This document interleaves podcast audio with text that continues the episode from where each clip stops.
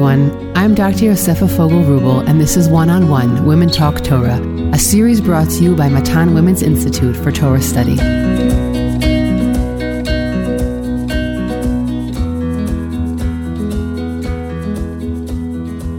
Hi, everyone. I'm Rivi Frankel, and welcome back to Matan's One on One Parsha podcast, where we spend about 30 minutes discussing deep thematic points about the Parsha.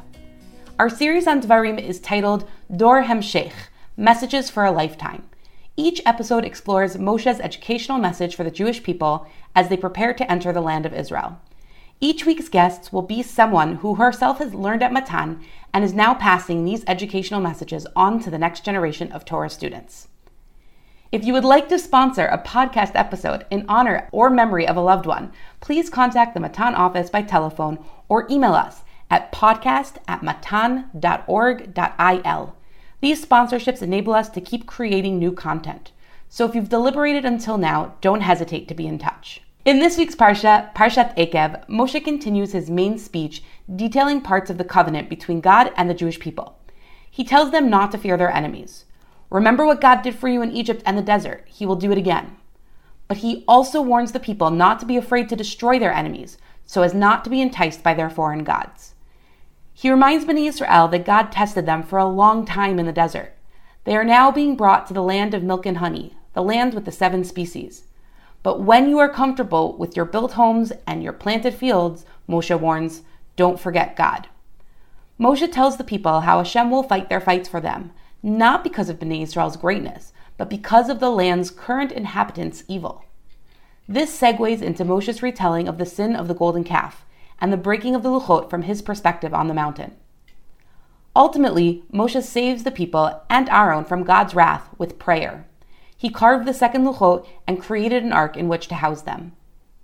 Moshe then recounts the people's travels and other sins, Aaron dying, and the role of the tribe of Levi. Moshe reminds the people, and what does Hashem want from you? Kindness to the widow, orphan, and the ger. Only serve Hashem. Remember the th- things that God did for you in the desert. We end with the familiar second paragraph of Shema and all the blessings of goodness that will reign if the people follow the commandments and walk in the ways of Hashem. Today, my guest is Rabbanit Debbie Zimmerman. Debbie studied Tanakh, Talmud, and Halacha in Matan, Beit Morasha, and Midrashet Lindenbaum, and taught Torah in Midrashot around Yerushalayim. She is a graduate of Matan's Hilchata program and is currently the director of content for Matan Shaila, an online responsa with halachic articles in Hebrew and English by Hilchata graduates. And she shared with me that this summer she is celebrating her 25th Aliyah anniversary. So Mazal Tov Devi, and thank you so much for joining us today. Thanks for having me. One of the sections early on in this week's Parsha discusses the hardship people faced in the desert. Interestingly, the man is described by Moshe to be one of those tests because it was unfamiliar to them. But when I think about the man, I always think about it as this magical, wonderful food that will taste like whatever I want it to. And I'd love to explore with you a little bit that dichotomy. This pasuk has been a subject of interest to me for years. This idea that when God gave us the man in the wilderness, it's something that our forefathers didn't know, meaning something completely new, which sounds amazing and wondrous. But then we're told that it's in order to do inui, which we translate normally as afflict us. And in order to nasotcha, which we say is test us, because it'll be good for you in the end, right? That's what the Torah tells us. And these are words that the words inoi and the words nisayon are two words that have always kind of bothered me, the translation that we normally give for them. So when you immediately when you said the word test, right? The man is there as a test and it's one of the tests of the desert. I kind of went, ugh, um, because I think we often take this idea of God testing us as like this pass or fail that you know the way that we saw tests when we were a kid not as something that encouraged us to learn or be better or grow but as something that something external imposes upon us to see if we're good enough and that is often unfair. But i think this comes from a little bit of a misunderstanding or a not even misunderstanding, but a diminishment or kind of tunnel vision of what the word means. and what the root means. People normally talk about three different meanings. They talk about nes as a banner. So you could say that when you go through this test, this nisayon, that and you are successful in it, that you have a banner to raise. Or you could say that a nes is a miracle right? It's this thing where you overcome yourself and overcome who you were and become something completely new that didn't exist before. And it's wondrous. Or you could say that Nisayon is a test because you do have to prove sometimes to yourself or sometimes to other people, not necessarily to God, but again, to ourselves or to other people, who we are and what we can do. All these translations really miss out on the unifying meaning of the word, which is the term nisayon, which we use in Hebrew now when I want to talk about, let's say, my job experience, my nisayon avodah. It's the experiences that we have, right? So a miracle is an experience, and what we show for ourselves, our banners, our experiences, and our tests are also experiences. And we learn from our experiences. Same way, uh, David, when he's about to go face Goliath, Goliath, he Shaul dresses him in his armor, and David says, "Oh, I can't use this. I don't know how to walk in it because lo nisaiti. I don't have the experience with this." My question is, I love that context of nisayon. I definitely have the association, like you were talking about before, of the pass fail, testing Avram Avinu to see if he was good enough to be our uh, forefather, the founder of, of the Jewish people. So bring that back to the man for me because I still don't understand how this wonderful, wondrous food that shows up at my doorstep every day is going to be considered, even in this context of experience. So, what does that mean, and why is Moshe saying that that's a hardship? Okay, so for this, we can look in two different places. We can look actually in the text of the Torah, or we can look at the Midrash. And I actually want to start with the Midrash and then connect it back to the text of the Torah. So the Midrash in Masachet Yoma brings two different rabbis' opinions of Rabbi Ami and Rabbi Asi, and they talk about uh, what exactly this nisayon is. And one of them says that the nisayon is that there's a difference between someone who has bread in their basket and someone who doesn't have bread in their basket. Meaning that the idea that each and every day we had to have faith that this food would show up on our doorstep, like you said, that's the experience, that's the faith experience that we need to have so that we can continue it when we get into Israel and we're actually working for our food. So even though it's not showing up on our doorstep anymore, we have to remember that our food comes from, as it says later, right, the word of God in essence. It's funny that you say that because um, I was just having a conversation with someone today about being a tour guide. And they mentioned what their budget was and i said listen uh, that's really much lower than I, than I normally take but i have a suggestion for you of how you can stay within your budget and still have a great experience. And he was kind of shocked and he said but that means you're not going to get the work. You're not going to negotiate with me. And I said i fundamentally believe that my money is going to come from god. And i also fundamentally believe that i have the tools to help people have a great experience in israel and if my helping you doesn't increase my money, that's not a lose for me because I really do believe if I continue to do what I'm supposed to do, my money exactly comes from HaKadosh Baruch Hu. It's exactly like the agriculture of ancient times. I said, I am a farmer in Tanakh, just now I'm a tour guide in Israel. And that's like my mashal of, of total emuna. So I, I really relate to that concept of what you're talking about, of, of referring back to the man that way. It's so interesting because I actually think that the end of this section speaks a little bit against the idea that you just said. Now, I actually think that what you did with this person was good business. It's good business for people to get something out of conversations with you, even if you don't get the money for lead, for leading them. And also, it's just being a good person. But if you were to give everything away for free, your money wouldn't come on your doorstep. And that's why, or later on, it talks about don't say might and the strength of my hands made this wondrous, this big thing for me, right? That's not what you're supposed to say. But what are you supposed to say? You're not supposed to say God gave me everything either. What the text tells us to say, what the Torah tells us to say is because Hashem, our God, gave us the strength to do this great thing, meaning we still have to do it. we can't, man isn't going to come down on your doorstep anymore. That was the practice. But that was maybe a dress rehearsal, but now is real life. Yeah, it's a hard, I totally understand why the Jews were worried about going into Israel and having to work the land and, and having to hold all these balances of the right kind of emuna and the right kind of hishtadlut of putting in your own effort and not too much and not too little. It, it's a it's a hard balance to strike. Right, relying on yourself, but knowing that ultimately it all comes down to what God wants is not an easy duality to have in your head. And I think that that's this idea that this, you know, the Midrash is talking about, that relying on God is actually really hard. We actually want, we're trained to rely on ourselves. So that's one idea of what this nisayon is. And the other idea of what the nisayon is, is that, is the rabbi says, there's a difference between one who sees what they eat and one who can't see what they eat. Meaning like a blind person doesn't enjoy their food as much.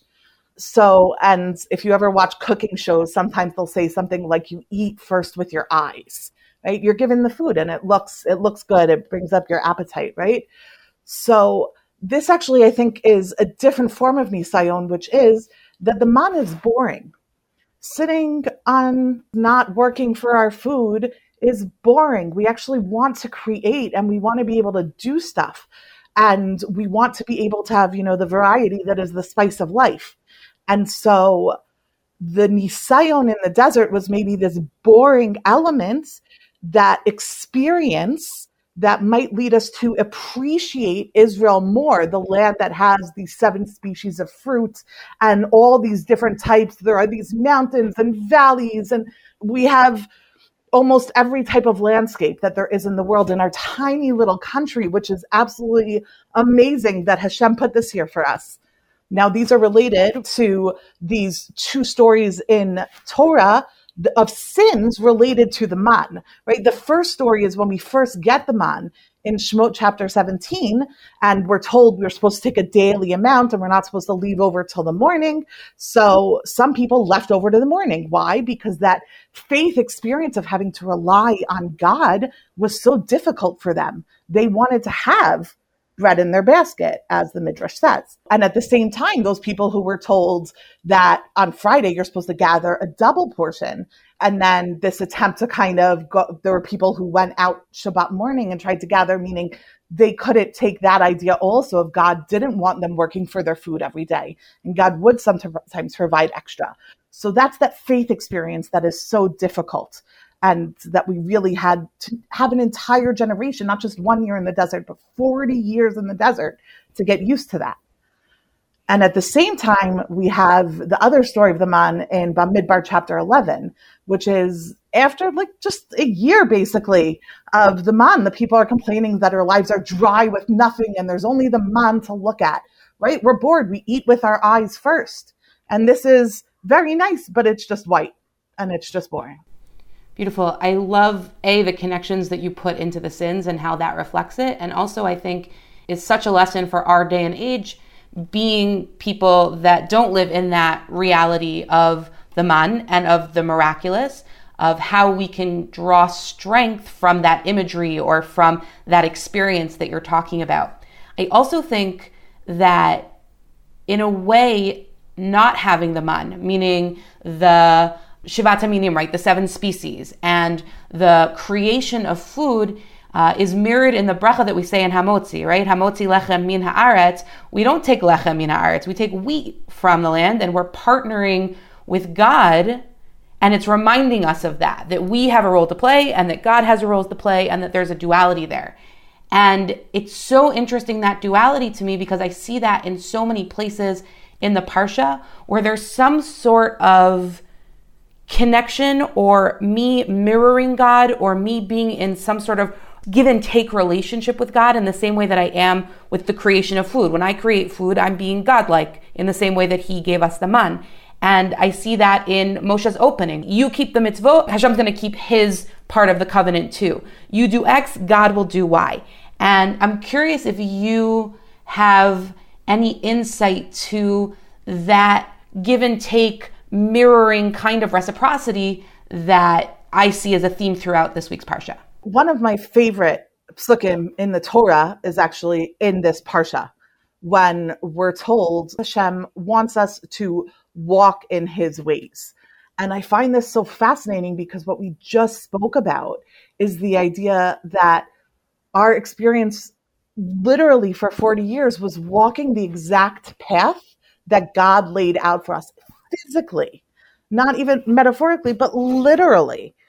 And I think that that it could be seen as this kind of controlling thing right? Which is really scary. Like God forced us the exact way that we had to go. The Midrash talks about the idea that God, when He led us through the desert, then He told us to walk this exact way, just like we're supposed to walk the exact path of mitzvot.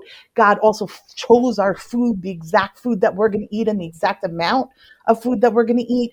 And He forced us to travel through the Red Sea so that we could have miracles and that experience. And it seems controlling. And nowadays, I think people would look at them and go, wow, if that was a human being, that would be a form of abuse.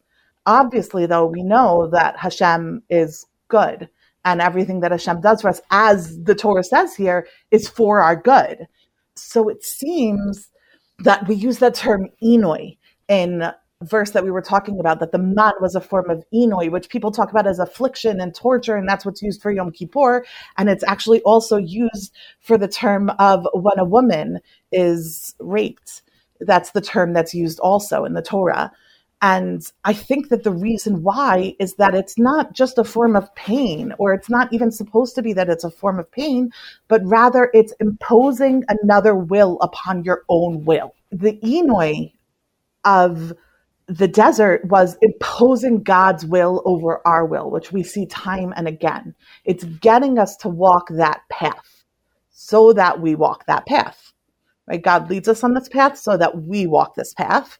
That kind of back and forth, which is actually supposed to lead to what Chazal tell us it means to walk in the way of Hashem, right? We can't walk in the way of Hashem. We can't follow Hashem because Hashem is a fire right? We can't get too close to Hashem, but rather we're supposed to emulate what Hashem does. And this is exactly the idea that we hear all over this parsha. There's this idea of we emulate Hashem um, in terms of God's kindness. It talks about the chesed of Hashem, and we're also supposed to do kindness in terms of the parsha specifically mentions uh, how we're supposed to treat widows, orphans, and foreigners. Right? God blesses the lands and blesses us, which we have a number of times in the Parsha. And then when we eat, we're supposed to bless God, which is, by the way, a mind boggling concept on its own. How can we, small little humans, bless God? And yet, God gives us that ability. We're supposed to fear God, have yira or revere God, I should say. I really don't like when we use the term fear. It's really more of awe, reverence. And interestingly, when we have this reverence towards Hashem, and we're acting this way, the nations will then fear us. Right? Obviously, Hashem can't fear us. Um, that's not a thing, and that's a one way relationship. We're supposed to reject the same false gods that God rejects. That's in this week's Parsha also. The entire Parsha, basically, if you look, almost every single verb that is described as something that Hashem does is also turned around at some point as something that we're supposed to do or an attitude towards us. It's absolutely amazing and beautiful. It's really interesting because one of the storylines that we have in this parsha is Moshe discussing Chet Egel. And when Moshe discusses Chet Egel, he talks about the luchot that he breaks, that God made, and then he talks about luchot that he, a person, makes. And so you have that same God does something, and then humanity does something. And on the one hand, it's one of the biggest tragedies that we have in the Torah, where this gift that God created, God who is not a physical being, creates these physical tablets that Moshe is supposed to gift to the Jewish people, and they get broken. And then we also have one of the most beautiful processes that come out of that, which is tshuva and humanity's ability to emulate God and for Moshe to be able to create tablets that obviously weren't the same luchot that God made, but that lived in the same aron and in the same ark and were in the, the Holy of Holies in the Mishkan and then in the temple. And so it's really beautiful how the story in this parsha, or one of the stories in this parsha, mirrors that theme so beautifully. I love what you just said. Uh, and it just made me think, uh, and this is why it's so nice to learn with someone else and to do this with someone else, because uh, it sparks ideas. So, what I was actually just thinking is this idea that really the miraculous, the things that are very clearly divine, they don't last in this world because they're not of this world. And it's our job actually to continue the mantle, continue to walk in God's ways because we don't see God's hand clearly anymore. But what we should see, and actually it's a beautiful idea that um, Eliezer Berkovits speaks about, how one of the bases of faith is the fact that there is goodness and morality in the world. The fact that we do walk in God's ways tells us that we learned that from somewhere that there was a God that imparted those ideas to us.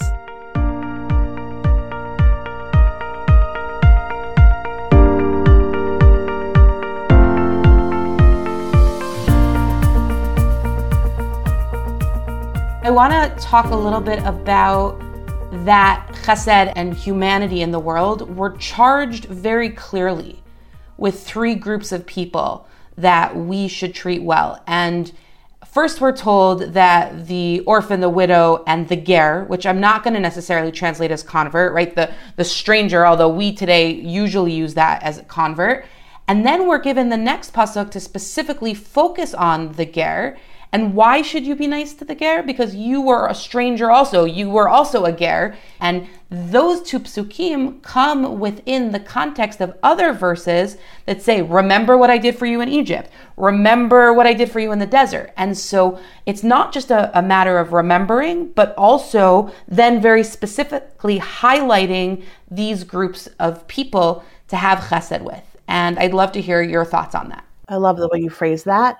I think there's actually a lot of internal processes that are described in this week's Parsha. There's remembering, don't forget, you should know, you shouldn't say in your heart, which is the Torah's way of saying think, you shouldn't fear, right? There are all these ideas, and all of them come back to this concept of remembering.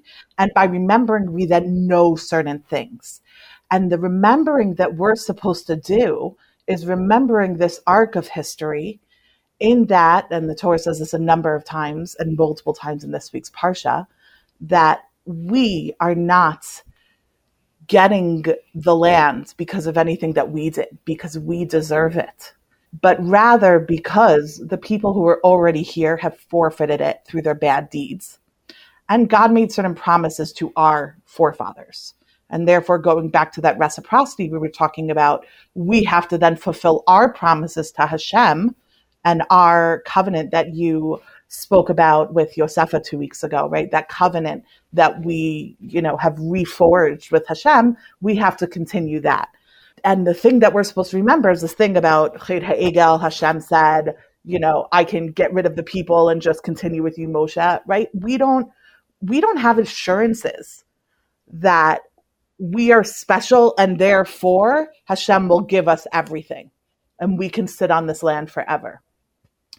And there are certain things that this remembering specifically is supposed to tell us that we're supposed to remember our experiences and all these things we went through because there are certain ways that we tend to look at the world that are that we interpret things that happen around us in a mistaken way. So if you're talking about the orphan and the widow, let's say, there's that fear sometimes that people go, oh, well, maybe Hashem is punishing them. So why should we be nice to them? Why should we give them something they didn't earn, they didn't work for? When maybe we have to realize that, again, it's not my strength that made this great thing to me because I'm so great. Hashem gives me what I want and I get rewarded. And therefore, when something bad happens to them, it's because they don't deserve it anymore. That's not the way that we're supposed to look at the world. This also leads us to why this mitzvah of loving the ger, and I agree with you, it's a stranger, or I like the term foreigner, meaning a foreigner someone who can adopt certain uh, norms of the land. And that's what it seems to be if you compare all the different times that the Torah uses the term ger. And I have, and it's amazing what you'll find is it cannot always mean convert because there are things that the ger is allowed to do that converts aren't, like we're supposed to give our non-kosher meat to the ger. So there are different explanations anywhere between the ger is someone who keeps Sheva mitzvot b'nei Noach, the seven Noahide laws, and accepts the sovereignty of the Israelites on the land, or the ger is someone who keeps all the mitzvot as a convert, or maybe someone who keeps most of the mitzvot but not the mitzvot that have to do with kedusha. Uh, which is an interesting way of looking at it. But in general, if we go back to the Ger, we're talking about how the people of the land have forfeited their rights to the land. And therefore, we're supposed to get them out of the land. And that might have to happen through war. At the same time, that doesn't mean that everyone who lives in the land and isn't Israelite and wasn't born like like us and doesn't do every single thing that we do isn't allowed to live here and or we're not supposed to be kind to them and make sure that they are taken care of. The torah tells us no these people are people which means they're created b'tselem elokim right in god's image and therefore we have to treat them accordingly. And if we are walking in god's ways that means treating all his creations the way God treats all his creations with kindness and with respect, unless they do something to forfeit that. And even then, we're supposed to conduct our wars in the most moral way possible.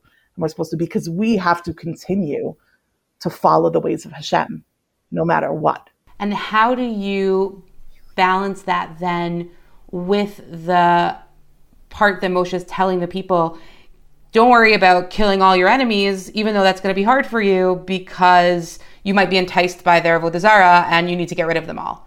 How do you see that read in the Ger when we have those psukim earlier? I actually think that that's the entire part of the duality. So I learned from Rabbi Dr. Mordechai Sabato in Matan when I was in the Tanakh program there that every time in Sefer Devarim, at least, when there's a mention of destroying our enemies, conquering the the people of the land, there is always very close to it something that talks about the value of life and the value of human life. The easiest place to see it is in Parsha Kitetse when we really discuss all the different things that we're supposed to do in wars.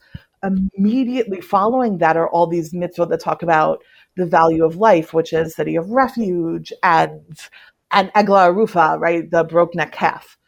Uh, so that's one aspect of it. That actually the idea is this balance of yes, you have to be able to see the gray.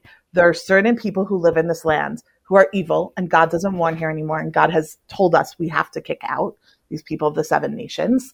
But there are also the opportunity for people to embrace a moral way of life, a way of life that recognizes God as the one true God. And that means following the seven Noahide laws. And those people, God doesn't only say, okay, they're allowed to live, they have to leave the land. God says, no, they, they live in the land.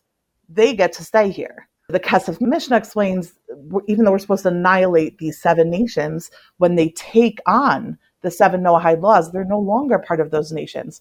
They're now part of those people in the world who recognize God and the fact that God wants us to recognize the unity in the world and God's creation and respect God's creation and follow these certain very basic moral laws.